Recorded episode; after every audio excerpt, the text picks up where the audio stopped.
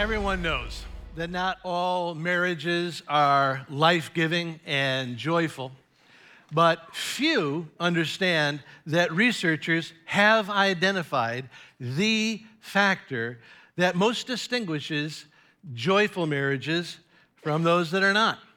Summarizing all the research and based on uh, studying hundreds of marriages, psychologist Dr. John Gottman reports that the most important ingredient to a successful marriage is a husband and a wife who take responsibility for working through their conflicts in a way that takes them past negative emotion to positive reconnections. And you won't be surprised that this holds true for all relationships, not just marriage, all friendships, all family connections, all work relationships rise and fall on your ability to wisely handle conflict. So how you doing? How you doing with this? Uh, when you look in the rearview mirror of your life, do you see a lot of relational wreckage based on your mismanaged conflict? I do. When I look in that rearview mirror, I see conflicts I wish that I had handled differently. I wish I had a mentor who could teach me how to handle conflict God's way. I bet you feel the same way. Well, I'd like to introduce you to a mentor today, uh, and he speaks to us through the Old Testament. His name is Nehemiah. And in the book that bears his name, Nehemiah reveals several truths about handling conflict, several tools for handling conflict, and dispels several myths about handling conflict. You know, free feel to use your Bible you like, or you can just follow along with what appears on the screen, starting with chapter one, where we find out that God placed Nehemiah in a very strategic position. Uh, he is a close friend and trusted advisor to Artaxerxes, the uh, king of the Persian Empire, who is therefore the most powerful man on the planet at that time. So Nehemiah supplies his official title in the first chapter, where he writes, I was the cupbearer to the king. As cupbearer, uh, Nehemiah literally was responsible for making sure that the king's food and drink uh, were totally uh, healthy and there was nothing deadly uh, in those uh, forms of food and drink.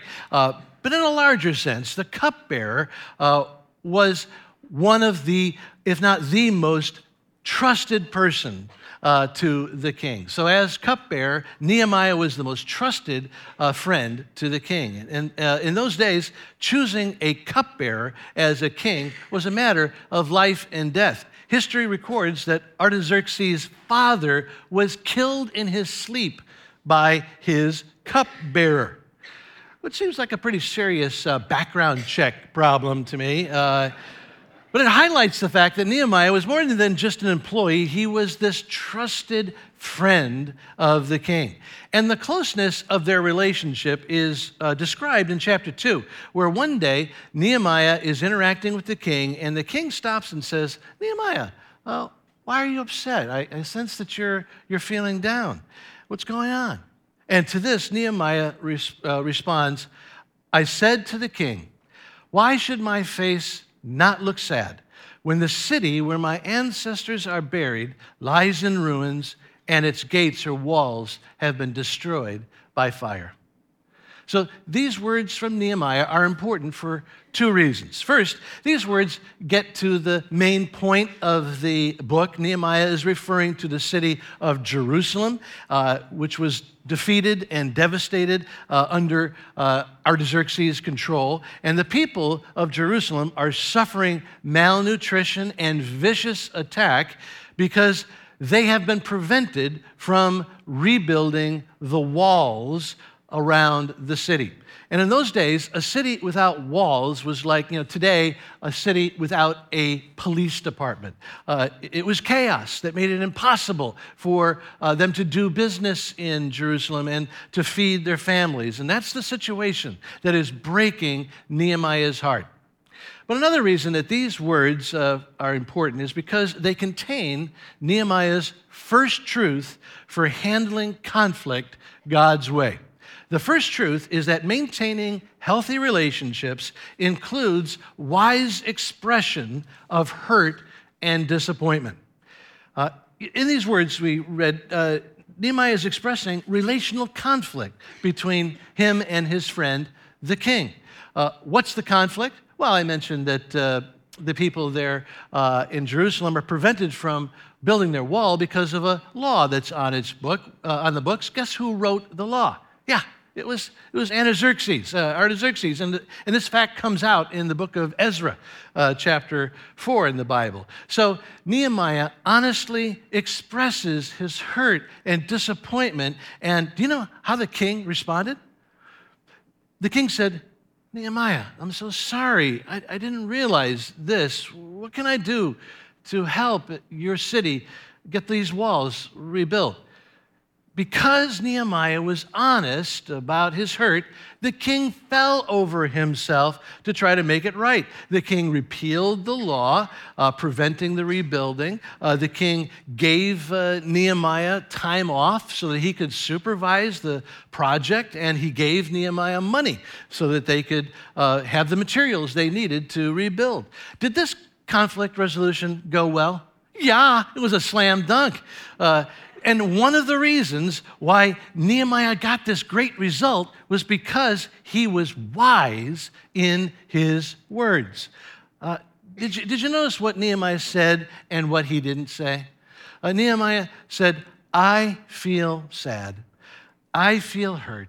I feel down about what's happening to my brothers and sisters in Jerusalem. Do you notice how Nehemiah avoided accusing Artaxerxes by the way he used I statements instead of you statements? I guarantee that the result would have been totally different if Nehemiah replied to this well meaning question Hey, Artie baby, hey, do you want to know why I'm sad? It's because of you and your lousy wall. You are starving my friends, and you need to do something about this. If Nehemiah had done this, he would have had his cup shoved down his throat. but Nehemiah was wise, and he gave us this first tool. Wise expression of hurt and disappointment employs I statements instead of you statements. This is a really important tool that seems simple, but we all need to learn it. I remember counseling a married couple. Uh, who spent most of their time just arguing uh, with each other. Uh, the wife had a favorite dig at her husband. Uh, she would wave him off, just saying, You are just such a jerk. And uh, I would say, Listen, Cindy, you know, I think that uh, uh, this is accusatory to employ these kind of you statements. So, Cindy, why don't we try to kind of de escalate the anger by using an I statement that expresses your feelings about the situation? So Cindy paused for a moment, looked her husband in the eyes, and said, Okay, honey, uh, listen, I feel you are a jerk. like I said, simple, but yet people can be simpler.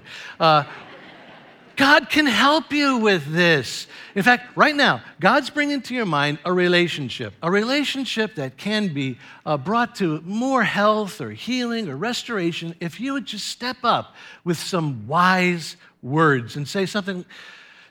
Something happened, you know, along the way. Uh, I got hurt, and I don't want it to uh, be a barrier in our relationship. And so I just felt hurt when uh, this happened or this was said. You can do this. You can sit down with someone over coffee and just explain your feelings uh, and, and how you were dinged a little bit with I statements. And just in that simple act of honesty, you can be the step to resolving the conflict. Because, I don't know, maybe it's eight or nine times out of 10, the other person didn't even know you were hurt. And by just bringing something up, you can clear the air and, and bring wonder to the relationship. An expression like this could just, like Nehemiah, work out great.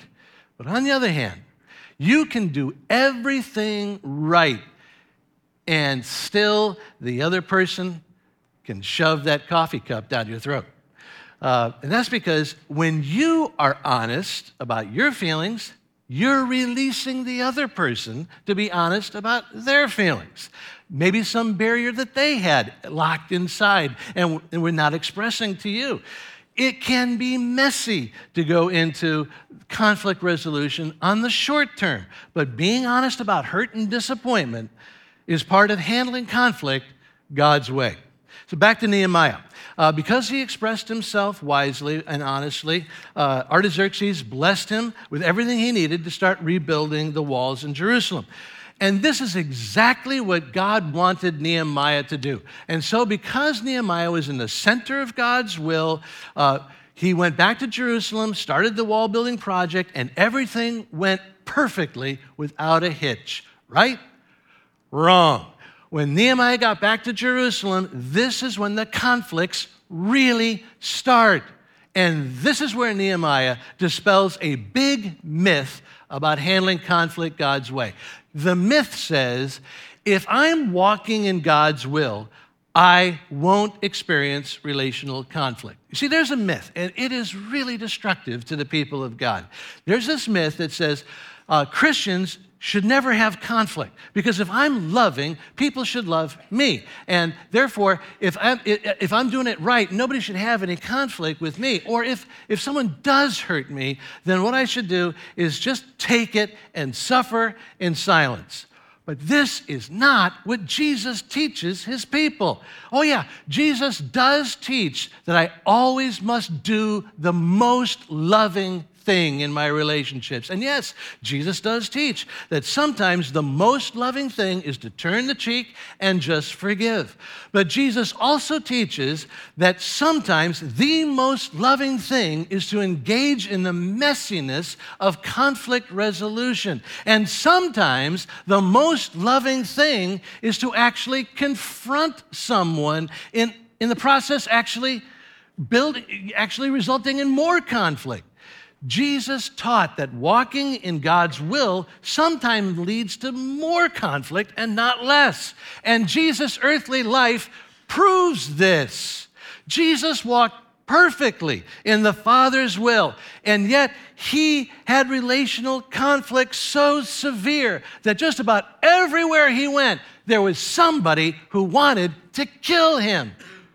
So take some encouragement. If you are faithful and yet facing conflicts in your relationships. Just like Jesus, Nehemiah was doing God's will, God's work, God's way, and yet was besieged with conflict on every side. For instance, as Nehemiah went uh, to the wall building project, he uh, had these anti rebuild leaders starting to cause him problems. Their names were Sanballat, Tobiah, and Geshem.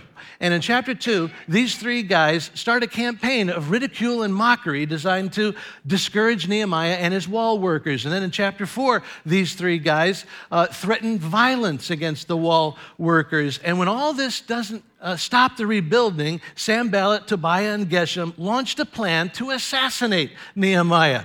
The conflict there was coming from outside Jerusalem, but even worse was the conflict inside Jerusalem. You see, most people in Jerusalem were so poor they couldn't feed their families, but there were a few rich people in town. And these rich people didn't help build the wall, they didn't help pay for the wall. Infinitely worse, they started taking advantage of the poor people who were trying to build the wall. Having no money or food to feed their families, these poor went to the the rich nobles to ask for a loan. And in response, the rich charged the poor such high interest that their neighbors couldn't pay it back. And when their neighbors couldn't pay it back, the rich would take their children as slaves.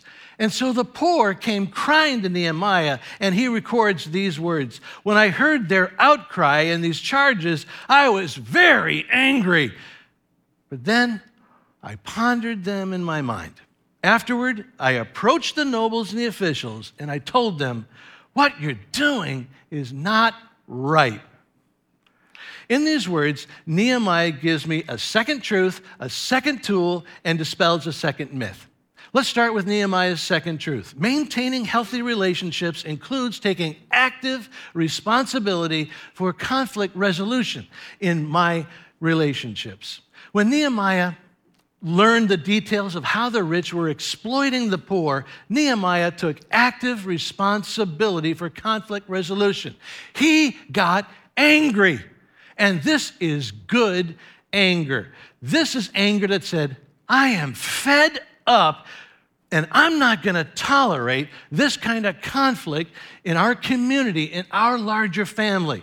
And can I just say a word uh, to parents, especially parents who have kids living at home under your roof? Frankly, parents, it is high time that some of you got fed up with the unresolved conflict in your house. It's time you stop just tolerating the bad blood that constantly flows in your home and do something constructive about it. If the members of your house are yelling at each other, giving each other the silent treatment, freezing each other, and hurting each other, you need to get fed up and you need to take some active responsibility. You know, maybe the conflict is in your marriage. If so, then you need to decide that you're not going to wait for your spouse to take the first step. You are going to stop making excuses and you are going to take the first step of active responsibility toward building conflict resolution and peace. If it's your kids that are screaming at each other, using foul language uh, to you, or uh, hating each other and hurting each other, you need to get fed up and decide that you're going to help your kids communicate constructively and you're going to give them tools for resolving conflict. And while they are under your roof, you're going to insist that they use these tools. What kind of tools? Well, Nehemiah gives us an important conflict resolution tool in the words we read uh, there, where Nehemiah says, I was very angry, but then I pondered the situation in my mind. Afterward, I approached the nobles and said, What you're doing is not right. Nehemiah gives me an important tool here that conflict resolution includes techniques for de escalating anger.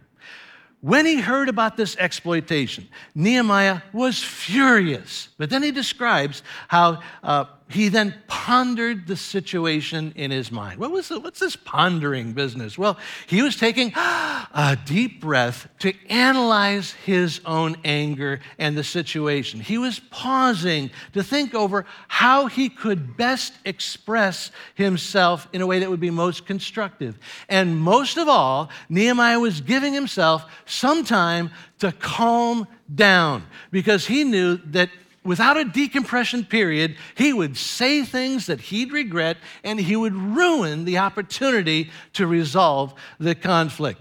This decompression period concept is something, it's a de escalation tool that you can use at home, in your marriage, or uh, something you can train your kids about to prevent damage in the heat of conflict.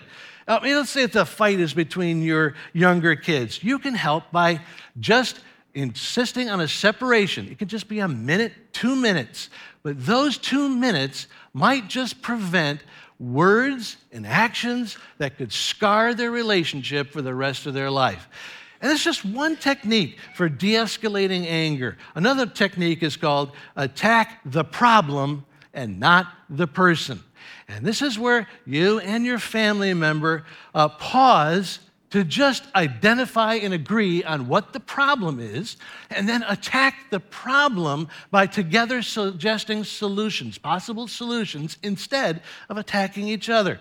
Another approach is the egg timer uh, technique. Uh, I uh, have one here. Um, you, you, can just take it out of your kitchen. It's just uh, maybe this little uh, hourglass thing where uh, if, if, let's say, your kids are, are arguing, you can give it to one. and say, you get three minutes to express yourself uh, and try to express your feelings, and then it's the other person's turn. They get three minutes to just express themselves. It's just a simple device that can enforce lessons on how to express feelings, but more importantly, how to listen to the other person's feelings. And of course, these techniques are things that go way beyond home. You can adapt them for school, uh, for work, or right here at church. And that's why I carry this egg timer around here all the time. There's a few of you that are getting it today. So, because uh, conflicts pop up everywhere, right? Which leads to the myth that Nehemiah dispels. God expects me to resolve all the conflicts I have with all people. This is a myth. True, God wants me to actively engage in conflict resolution wherever I can, but God knows I can't resolve conflict with people who refuse to be at peace with me.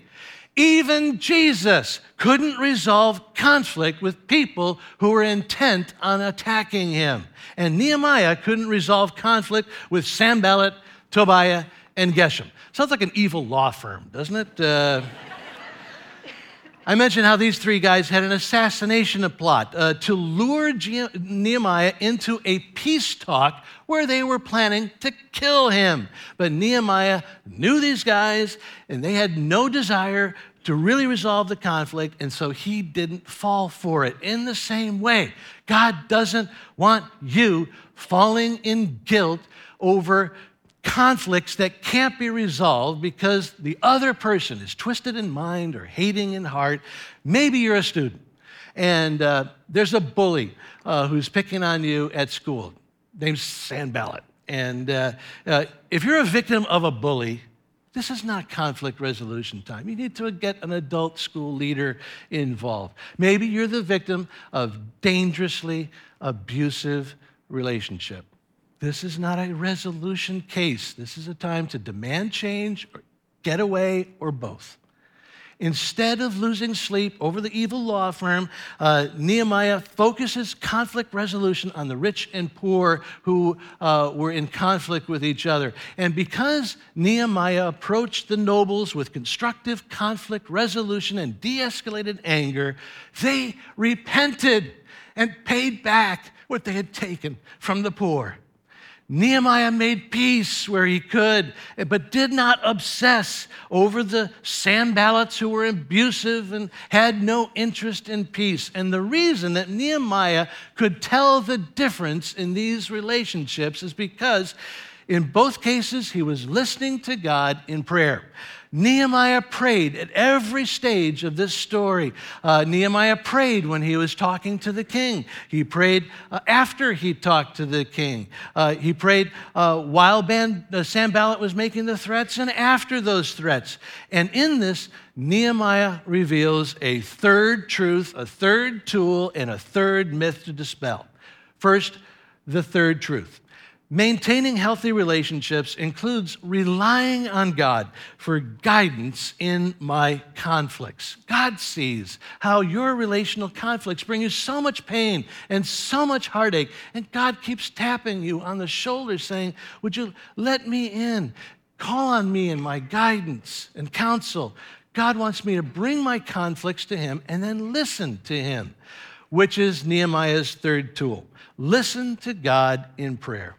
God doesn't want my conflicts to increase my stress level, but He does want my conflicts to increase my prayer level because He wants me to grow in my relationship with Him and actually get from Him the teaching I need to improve my relationships, which leads to the final myth that Nehemiah dispels.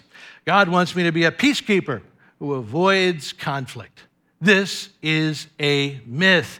God does not want me to be a peacekeeper who avoids conflict. God calls me to be a peacemaker who is a blessing in all my relationships.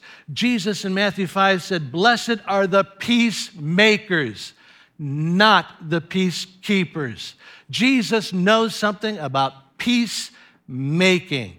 Jesus is the ultimate peacemaker. That's why he came. He came to make peace between me and God through his sacrifice on the cross. But then Jesus not only restores my relationship with God, he fills me with his spirit so he can empower me to be like him, to be a peacemaker in my relationships. Today, I've offered you some truths and some tools.